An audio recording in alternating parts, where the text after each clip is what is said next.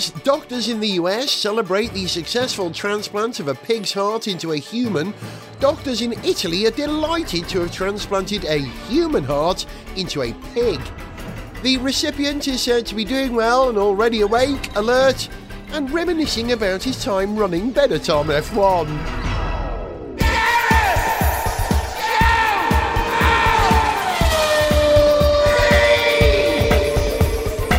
Hello and welcome to season, or if you prefer, series 18 of Gareth Jones on Speed. I'm Gareth, he's Alex, Hi. and he's Zog. Hello, Happy New Year. Yes, happy blooming new year. Uh, Here's a question How long into the new year are you allowed to wish people Happy New Year before it becomes uncomfortable? I think today is the last day. Is it really?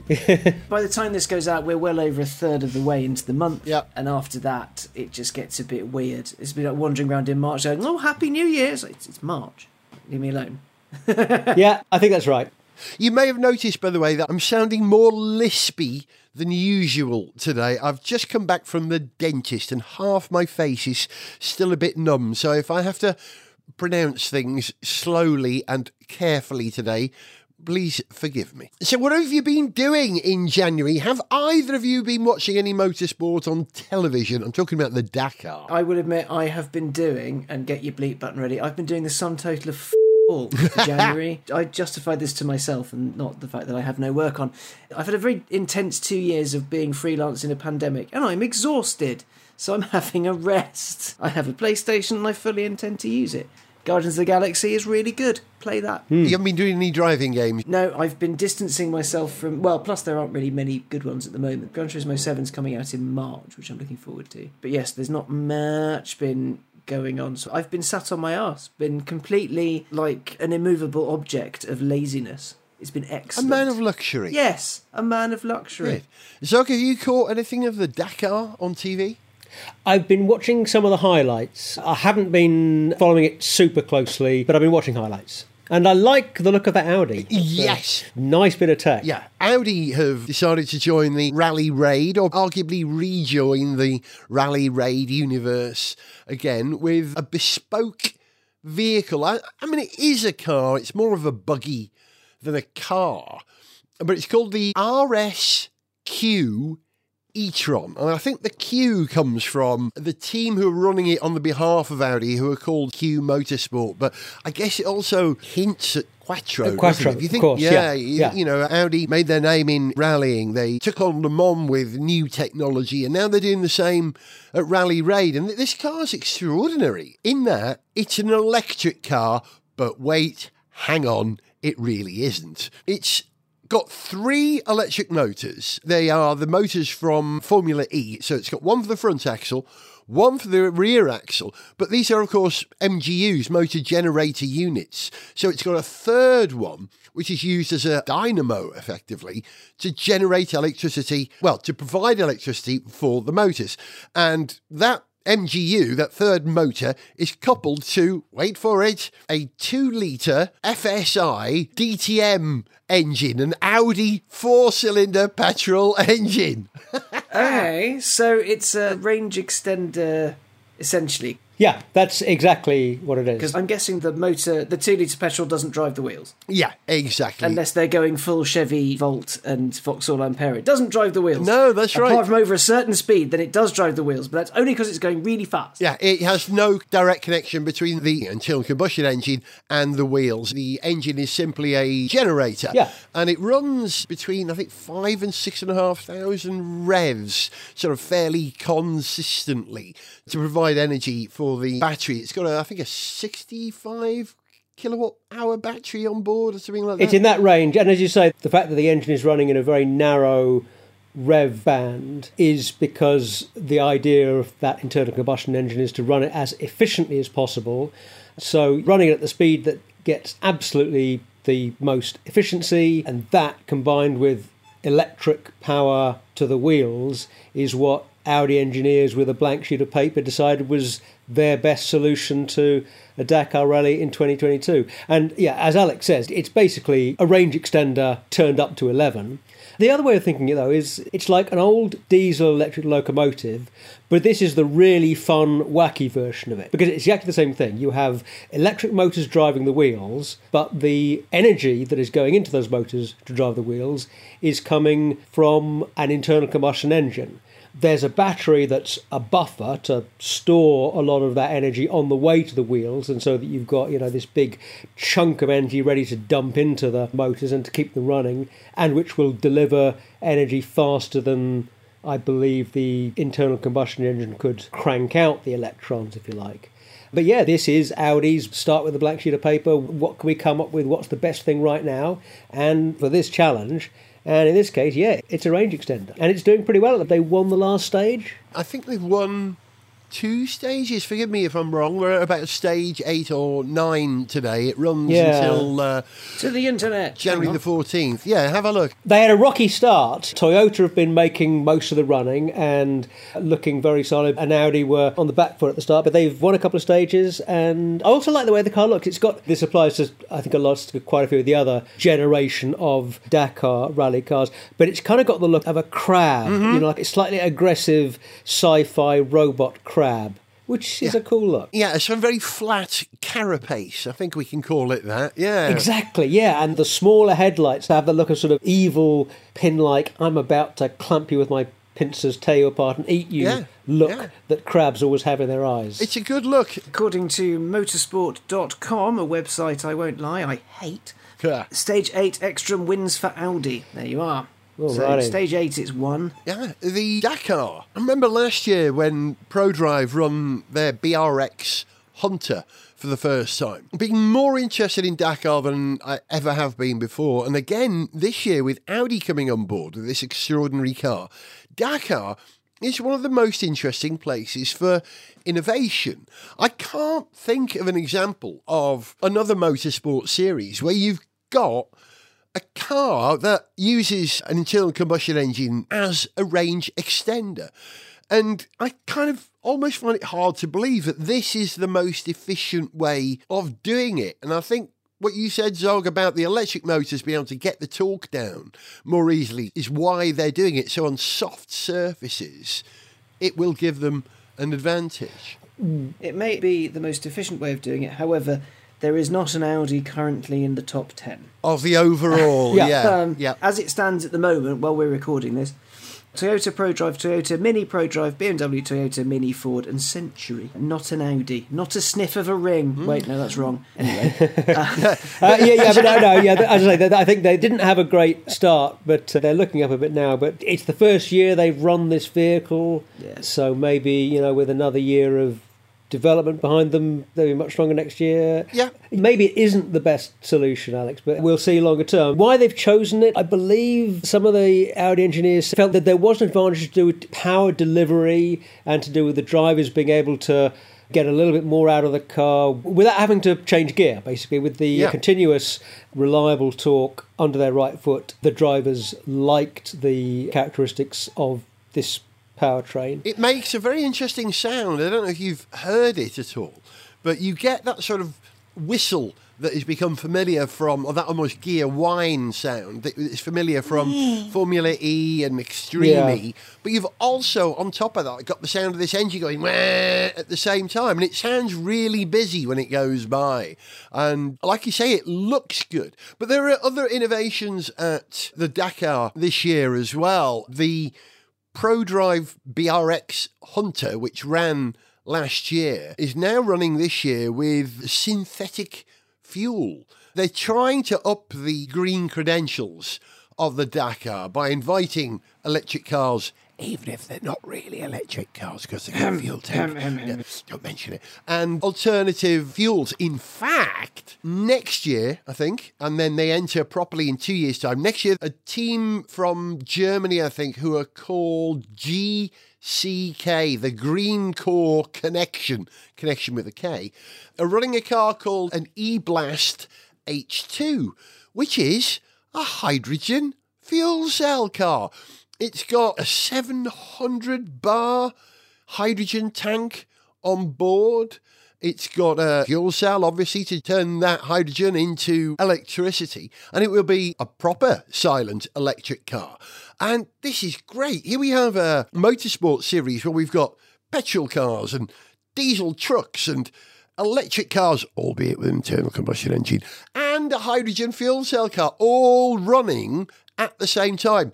Not always in the same category because there are, I think, seven categories that you can race in at Dakar. The car categories are split into T1, which are sort of prototype cross country cars, and that itself has got a subdivision. T1E, that's the Audi electric car. T1 Plus, that's the Toyota Hilux and the BRX Hunter. And then there's T1.1, which is stuff like the BMW X5, the T1.2, which is the Mini, which is in no way a Mini, and the Peugeot 3008 DKR, which again is nothing like a Peugeot 3008, and the Ford Raptor. That's probably for the best. Yeah, really, yeah. And they run in T1.2. then they have T2, which is series production cross country cars, T3, lightweight prototype cross country vehicles, T4, modified production cross country side by side vehicles, T5, prototype and production cross country trucks. But the really interesting thing about Dakar this year is that for the first time ever, Dakar is part of the FIA World Cup for cross country. Now, you may remember how the World Sports Car Championship merged with Le Mans and it sort of opened up endurance racing around the world. There have been FIA sanctioned rally raid series, but this is a very serious attempt at turning it into a worldwide sport. I think we're at the dawn of something genuinely exciting here. Well, let's see. You were talking about how Dakar was engaging you rather more in this last year or two than it has previously. Yeah. It seems to me that part of the appeal that it has, which maybe is a bit more significant right now, is that it's an event that has a lot more of a sense of adventure and challenge and a real physical challenge, a real endurance challenge. Yeah. In a way that, I mean, even, you know, the 24 Hours of Le Mans is a fantastic race, you know, wonderful event. But the reliability of cars, the number of cars that are actually finishing out of the starting field in the last 10, 20 years, it's becoming a much more easy event to finish than it was 50 years ago when it really was the Grand Prix d'Endurance. Yep. Dakar, on the other hand, A, it's a real massive challenge. And not just the physical challenges you'd expect, but because of where it's run, it's sometimes they have to cancel stages and bits for all kinds of safety reasons. Yep. Some is political, there's sometimes just to do with the fact that that route that they've chosen has turned out to be actually a lot rougher on say the motorbikes than they'd realised, and they decided it's not safe to carry on, which I think they did for one of the stages this year. It's also an event which is actually relatively attainable. I mean, if the three of us decided that we wanted to enter the Dakar Rally, it's just about possible that we could do it. You know, Yeah. assuming we got some other people to pay for it, of course. But it's an event that serious amateur drivers can still compete in. I mean, in living memory, Mark Thatcher famously raced in it in the 1980s and got lost in the desert. Who else? Paul Belmondo. Yeah.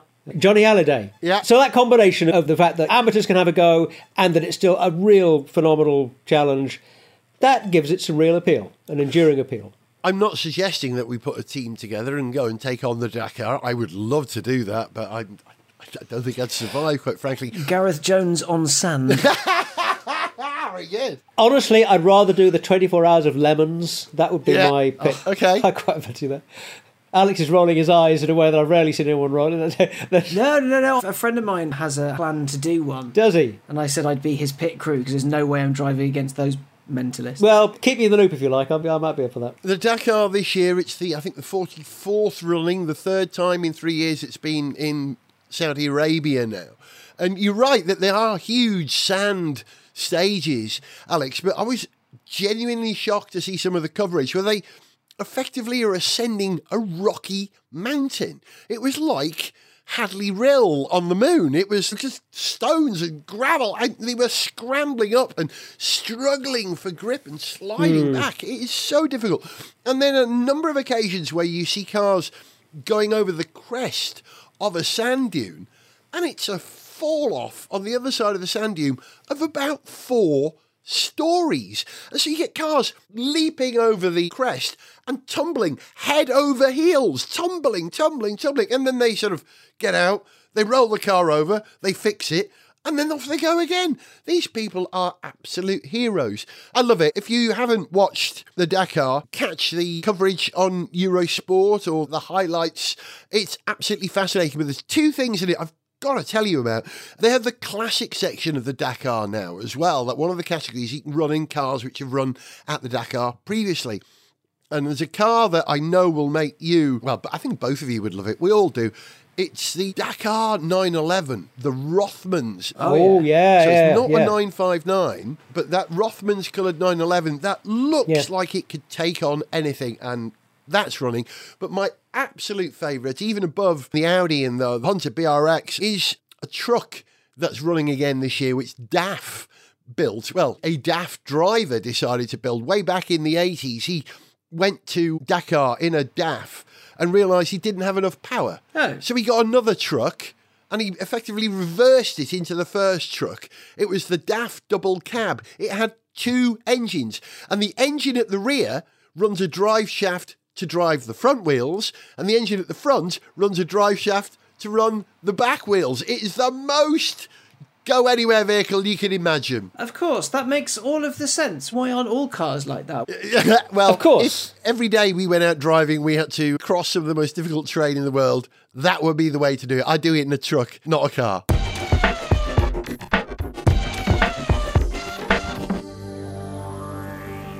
You may remember a few years ago on the podcast, we did a Doctor Who sketch for one of our Christmas episodes.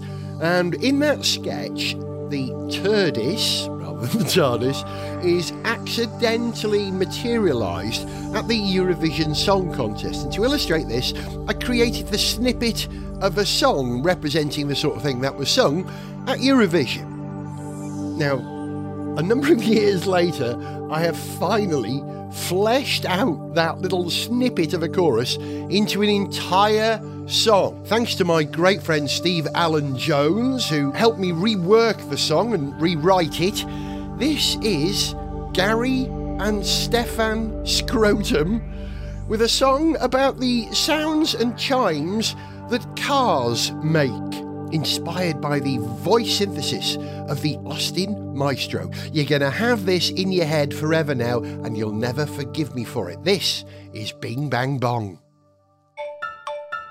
All monitored functions are working correctly. There was a time when I was lonely, lonely. but I'm not so anymore. Because you sing to me in your sweet, sweet voice. If I accidentally leave open the driver's door, I can say goodbye to those miserable times. Now I hear your electronic chimes. Bing bang bong, I love you. Bing bang bong, you love me. Bing bang bong, I love you and you love me. Bing bang bong, bing bang bong, I love you. Bing bang bong, you love me. Bing bang bong, I love you and you love me. Bing bang bong. Please refer to the vehicle handbook.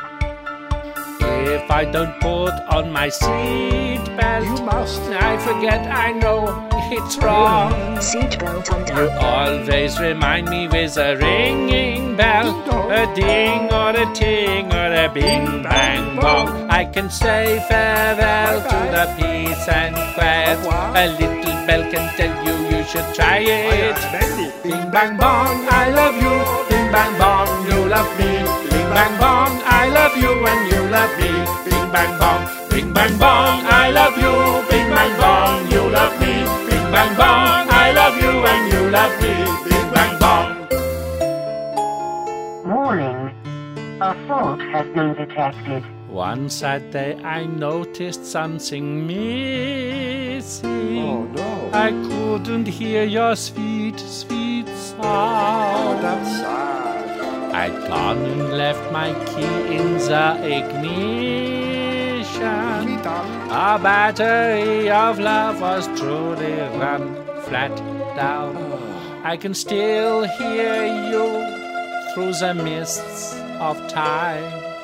Bing, I'm yours and gone forever mine.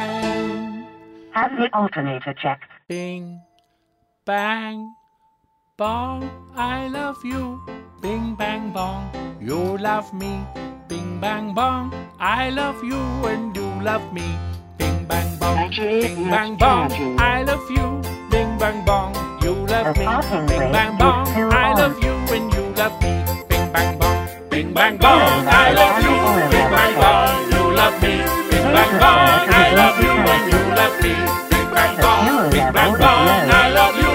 Bing, bang, bong, you love me. Bing, bang, bong, I love you and you love me. Bing, bang, bong. You are my driver, my owner, and I love you. Bing bang bong. Gareth Jones on speed!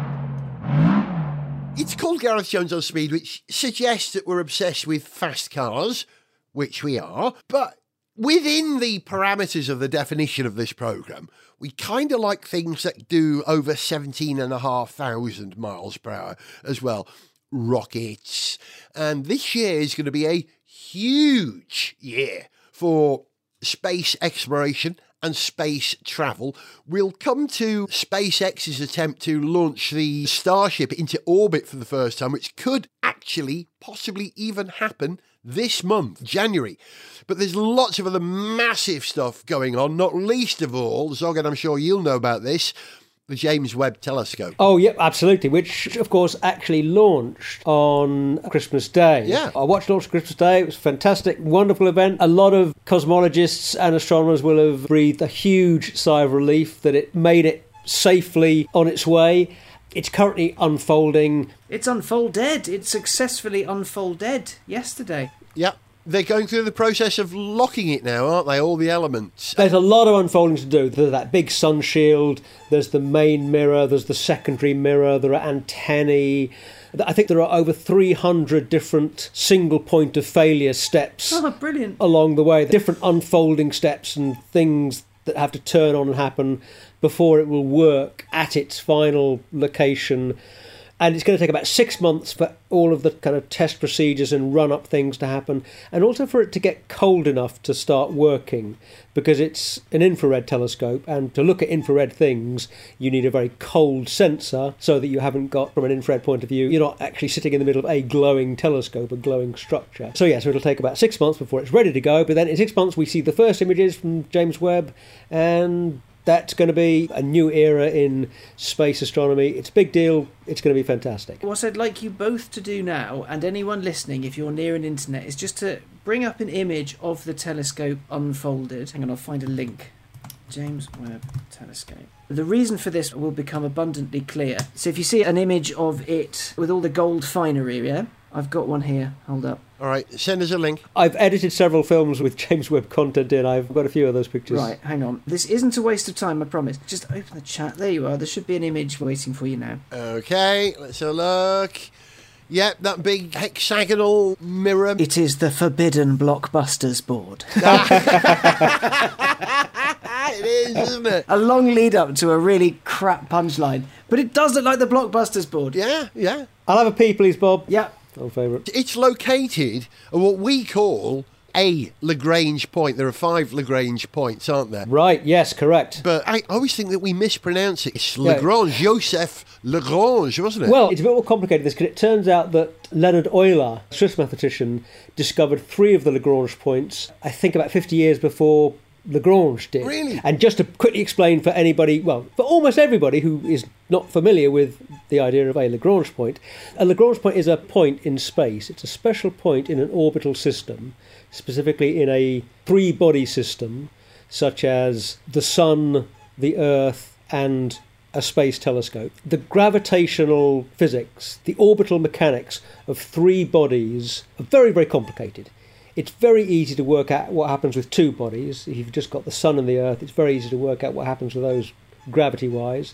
You add a third body in there, and their motion becomes very, very, very complicated, very hard to work out. But long story short, it turns out that there are these five points in that three body system where the third small body, your telescope, can kind of sit and it gets an equal pull from the rotational forces that are going on and the gravity of one body and the gravity of the other. And so there are these five special points where if you put a thing there, a satellite, a small moon, a space telescope, it could kind of sit there more or less forever without being pulled one way or another. You know, it might have to use little bits of thrust to keep it there, but you're using little bits of thrust rather than lots of thrust. Yeah, no, it is fascinating. And honestly, as somebody who has a fairly good feel for maths and physics, I actually find it very hard to kind of visualize how these Lagrange points work. But they do. I have a question. I'm not being facetious for a change, I know. It's a Christmas miracle. With these five Lagrange points, I'm just looking at a NASA website so I can kind of see where they are. With these points, the telescope is in one of them. Yeah. L2. Is it a very specific point? So can only one thing be in that Lagrange point at any given time? That's a good question. Things tend to gather at Lagrange points, and we've had probes at L2 previously, haven't we? I think Spitzer, L2, maybe the Spitzer. Yeah. Spitzer It's a, it's a bit remember. like dead water, I always think, Alex. You know, if you've got a swimming pool with two feeds of water going into it, there'll be one part of that pool where the water isn't influenced by either of those.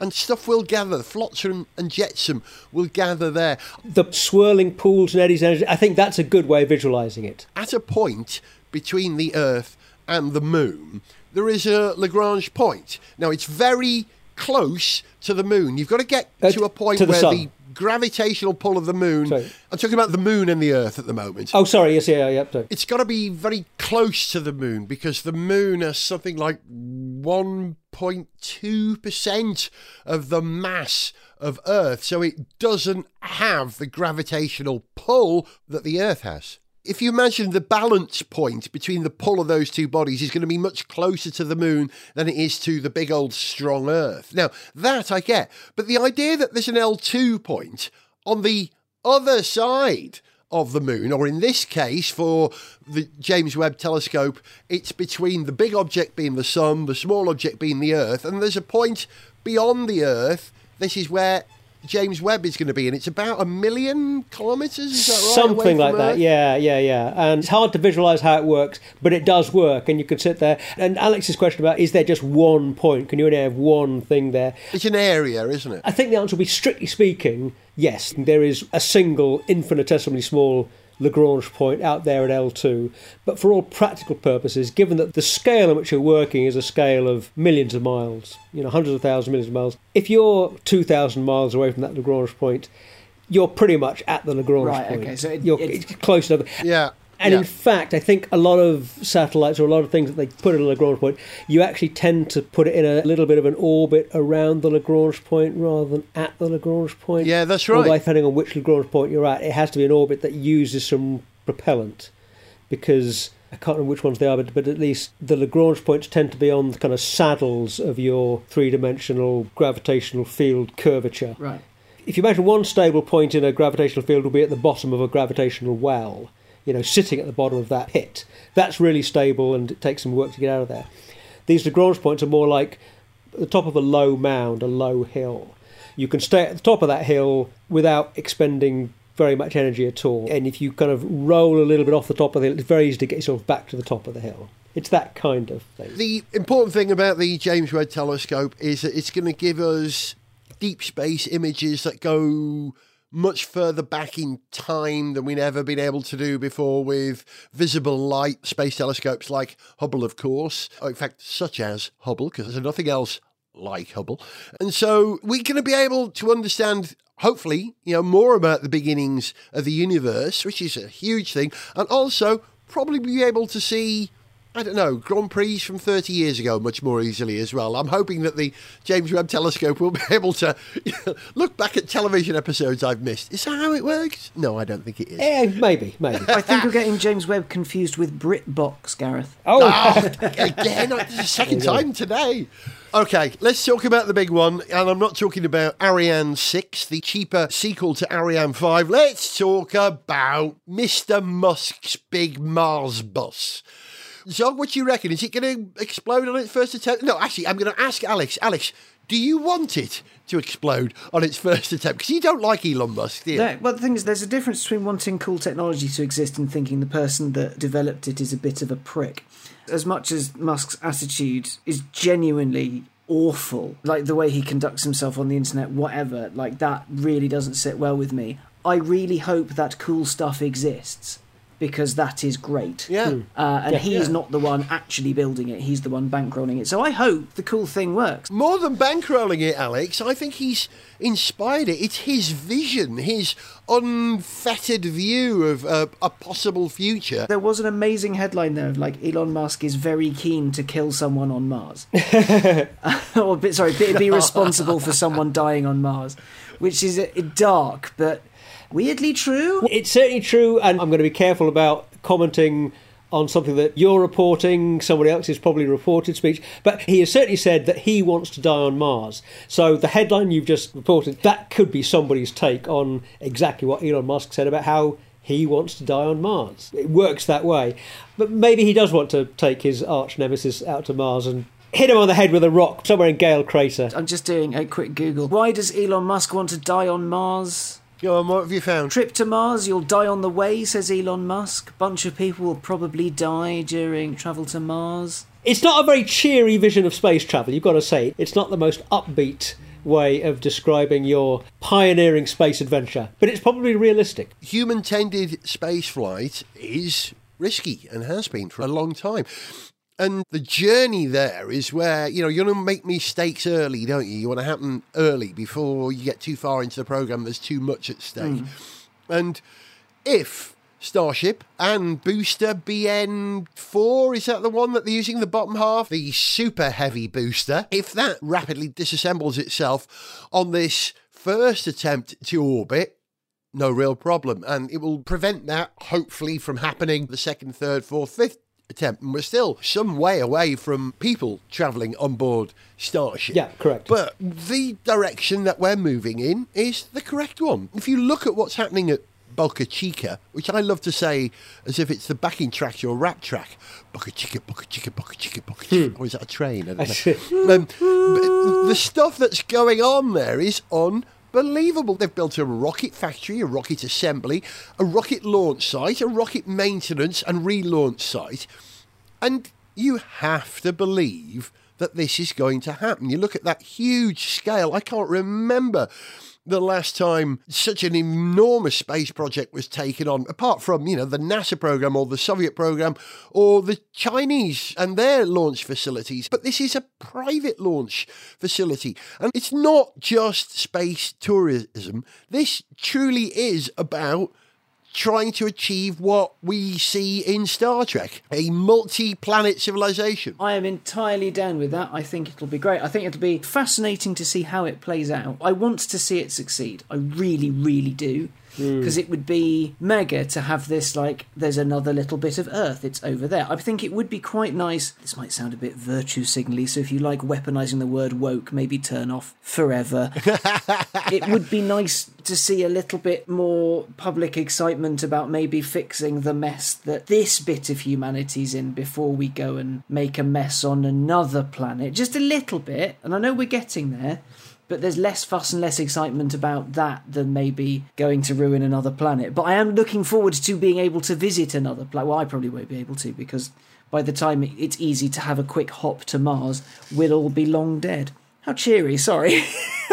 I take your point, but people always say, oh, why are we spending all this money in space when we should be spending it down on Earth? Okay, let's think about that. Every single penny spent on rocket and spacecraft development, where does that money go? Does it vanish into space? No. It's spent here on Earth. It actually helps generate revenue. And the technological leap that came from the Apollo space program led to myriad inventions and discoveries and progress in the world. You know, the whole microprocessor hmm. revolution would not have Yeah, happened correct. without the Yeah, computer work at MIT to put humans on the moon. It would have happened somewhere else at a different time rather than America, Silicon Valley, when it did. But yeah, the United States spent a lot of money on the Apollo program and the economy benefited enormously Yeah. over Yeah. the next 20 years. And the whole planet benefited from the technology that we invented then. I mean, we have Earth resources satellites, we have oceanography satellites, we have navigation, we are monitoring mm. and therefore being more aware of the Earth. The dawn of the Green Revolution came with that very famous picture taken from Apollo 8, which is called Earthrise. Hmm. Yeah. Where we saw our home from a point of view that we have never seen before and went, oh my God, that's all there is. We better start taking care of it. So, leaving the planet, you know, people go to a village and the first thing they do is they climb a mountain if they can that's overlooking that village, not to see what's at the top of the mountain, but to stand at the top of the mountain and look back at their village and take a view of where they're from. Mm. And we are doing the same thing again now. That's my counter to what you mm. said, Alex. But I absolutely agree. We need to look really hard at what's happening on this planet. And one of the ways to do that is to stand back from it. We did enjoy a wonderfully mild December. It was very lovely. It was 16 degrees at one point. It's a worry, What? isn't it? It's a worry. I have what Clarkson would call a carbon snowshoe. but, ooh, bits of my brain started going a little funny over December, but that might be because I'm a bit tired. You need that break, Alex. You need that break. Yeah. There's other stuff going on in space this year as well. In terms of human space flight, there's quite a lot going on this year as well. Absolutely. We'll have theoretically the first flight of Orion on STS, the American Space Transportation System, this huge mega rocket Uh, isn't it- that on, somewhere on. between Just say uh, SLS, SLS, Space, Launch, System. Thank you, John. Yeah, Yeah, yeah. STS was the shuttle, wasn't it? Yeah. And the SLS is kind of like building a Saturn V using shuttle technology. It's a sort of merging of those. It's not new technology, so we'll see how that goes. We've got the Boeing Starliner, this privately funded spacecraft, which has not been without massive problems. Hopefully, that will finally make its first flight this year. They've failed with that on a number of occasions. Uh, the Chinese will complete Tiangong, the China space station, Yep. this year. There is loads going on. It's a very exciting time to be alive if you're interested in rockets, which I'm assuming if you're listening to this podcast, hopefully you are as much as we are. Well, and also you mentioned some of the crewed missions there, some of the human spaceflight missions. There's also, as well as the SLS Artemis unmanned mission to the moon to test that Orion capsule, get it and test the return aspect of the mission as well. There are going to be several other missions to the moon, all robotic missions. There are several NASA sponsored private missions. I can't remember quite who's doing those, Astrobotic are one of them. that sounds possible. But then there's also another NASA CubeSat mission called Capstone. And then India, Russia, and South Korea are also sending landers to the moon this year, all sending rovers. Then there's the European ExoMars 2022 mission, the Rosalind Franklin rover, which is a follow up to the ExoMars orbiter that launched a couple of years ago. And this will be another rover that's exploring the Martian surface, in this case, drilling quite deep into the rock to take samples and to look for signs of previous life. And this is another step along the road to a Mars sample return mission. And also, this is a very exciting one, there's the DART mission, the double asteroid redirecting test which is this mission that NASA is carrying out, in which they're going to send a spacecraft out to this double asteroid system, Dimorphos and Didymos, and they're going to slam into, uh, I think, I'm not sure which they're slamming into, but they're slamming into the smaller of the two rocks to see whether it can be redirected, to see how effectively that will shift its orbital trajectory, which we want to do because we really want to know how to slightly shift the trajectory of those space rocks that eventually we're going to find are on their way to us. In the long term, we're going to be hit by more big space rock, and we'd like to know how to stop them hitting us, please. And we've got to find out a way of doing it without sending Bruce Willis up there. Well, If Bruce Willis wants to go up and do his thing and save humanity,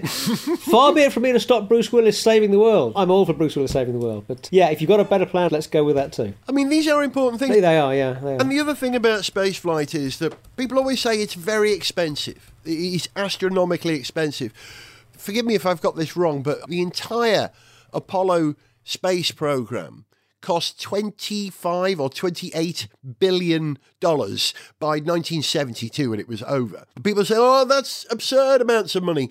Whereas each what was it called? The MX missile that the US military was building. Each one of those cost $70 million, and America ordered a hundred of those, I think. So if you compare space spending to defence spending, It's like standing a bungalow next to the Empire State Building mm. in terms of cost. We have this perception that it is far more expensive than it actually is. And that's always been one of the drums I've banged hard. People say, oh, we're hmm, throwing hmm. this money away. No, we're spending it on Earth and we're not spending as much of it as you think we are doing compared to defence. And the returns are far greater than you get from defence. Hmm. End of lecture. Sorry. Yep, agreed. End of lecture. Agreed.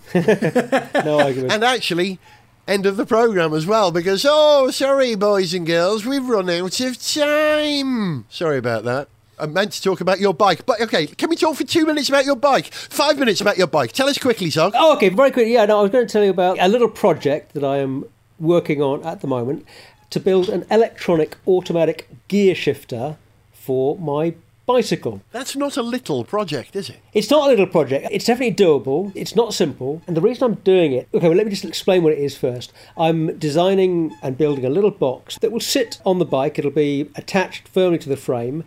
It will be an Arduino based box of tricks that will do the gear actuation work. It will do the work of a gear lever or a rotary gear shift changer. And it will change the gears on an internally geared Shimano rear hub. And this is my overthought solution to the problem of adding a rear brake to the bicycle, basically.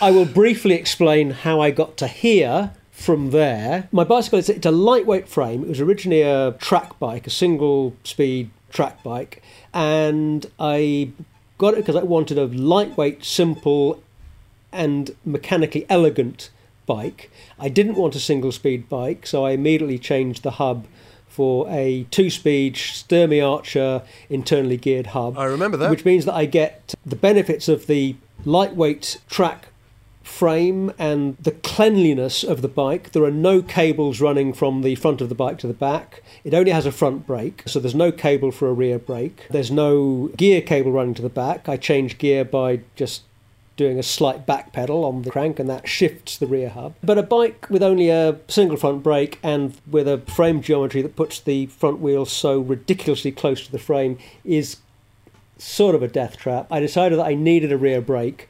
However, the frame does not have mounting points for any kind of rear brake hardware. Now, you could put various clamps and things on to get around that, but that would A, be a bit inelegant. Inelegant. Yes, inelegant, Yep. slightly. Uh, and it would also mean that I'd then have to add a cable going from the back to the front, and I don't want to add a cable going from the back to the front. So, what I thought I would do instead was to change the two speed Sturmey Archer hub that I have for a rear wheel that has a three speed Shimano internally geared hub that also has a coaster brake. So, you backpedal to apply the brake. Yep. So, this gives me a rear brake. Very Dutch. However, because this Shimano hub needs an external shifter cable, I need a way of shifting the gears. Again, I do not want a cable going from the back to the front. So my solution is to make an electronic gear shifter that will read the rear wheel speed and the crank speed. And using those two inputs, it will then have a little actuator that will pull on the gear shift cable and it will shift between those three gears. Now, one of the bits that you'll find interesting here, Gareth, is that the actuator that I'm going to use Is a servo. is a servo as uh, I that knew would you were be, gonna say it. that would be used in an RC aircraft. yeah, yeah. In fact, it's one of these. I've got one right here. You could say this is great radio, of course. I'm just showing Gareth and Alex one of the servos that I'm using. Yep, that's a four and a half kilogram strength standard size servo. Oh, and I have an identical one to that actual model you're holding up in the RC car behind me on the shelf right now. Well, there you go. Well, you could also build yourself a shonky bike gear shifter if you fancied. Yeah, so it's just going to be one of those servos. I'm going to have an Arduino or Arduino compatible board to drive it. We're going to have inputs from uh, hall sensors on the rear wheel to check the rear wheel speed and therefore the bike speed. And when the bike speed is wrong for the gear that you are in, the logic that the system is going to use will be that when the bike is in the wrong gear and the crank is at a standstill, it will change gear. If the crank is moving, it will not change gear because basically for an internally geared hub, you want to change under less load. You don't want to change gear while you're applying too much strain Yeah. Through the gear train. So my way of detecting minimal strain in the gear train is to wait for zero crank revolutions. I'm so confused. This has been a programme full of innovation. The uh, Audi Dakar car, the James Webb telescope, the SpaceX Starship, and your bike. You need a name for this piece of technology for your bike. Oh, I do. You're right. Yeah, I hadn't thought of it. Zog Shift the ZS. A It's ZS. a ZS gearbox, the Zog Shift gearbox. ZS. Oh, I like it. Okay. There it is. Not a ZF, but a ZS.